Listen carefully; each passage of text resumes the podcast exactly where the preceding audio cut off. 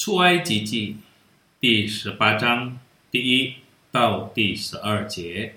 摩西的岳父米甸祭司叶特罗听见神为摩西和神的百姓以色列所行的一切事，就是耶和华将以色列从埃及领出来的事，便带着摩西的妻子希波拉，就是摩西从前打发回去的，又带着西巴拉的两个儿子。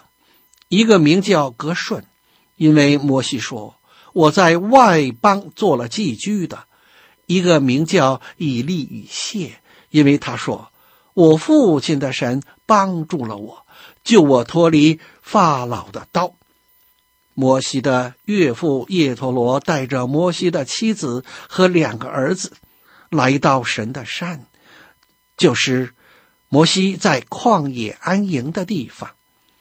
他对摩西说：“我是你岳父叶陀罗，带着你的妻子和两个儿子来到你这里。”摩西迎接他的岳父，向他下拜，与他亲嘴，彼此问安，都进了帐篷。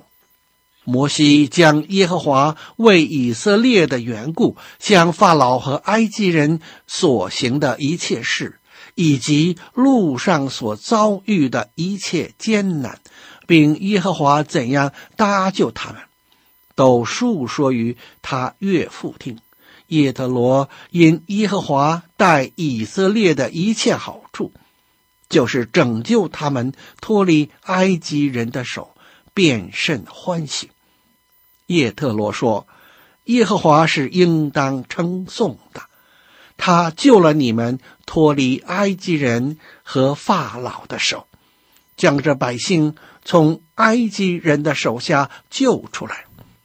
我现今在埃及人向这百姓发狂傲的事上，得知耶和华比万神都大。摩西的岳父叶特罗把燔祭和平安祭献给神。亚伦和以色列的众长老都来了，与摩西的岳父在神面前吃饭。朋友，好的领导是愿意学习、愿意接受批评、愿意听从他人的建议，并赏赐去做。摩西是一位善良、谦虚的领袖，他不仅愿意为他领导的以色列民牺牲一切，而且还是一位愿意听取建议并引用良好的建议的领导。摩西是我们应该效仿的领导榜样。已经成为高层领导的人中，有不少人感到困难，甚至不想听别人的建议。为什么？因为这样的人觉得，并认为他的领导地位是他奋斗和智慧所得的结果，所以他认为他不需要听别人的建议了。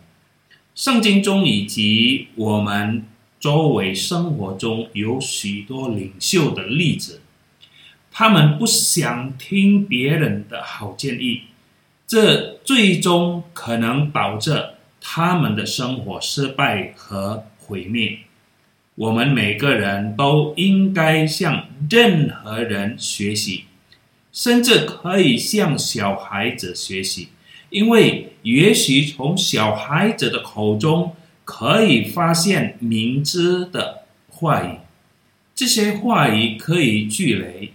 因为神可以使用任何人来传达他的话语或命令，因此不要自大，要聆听建议。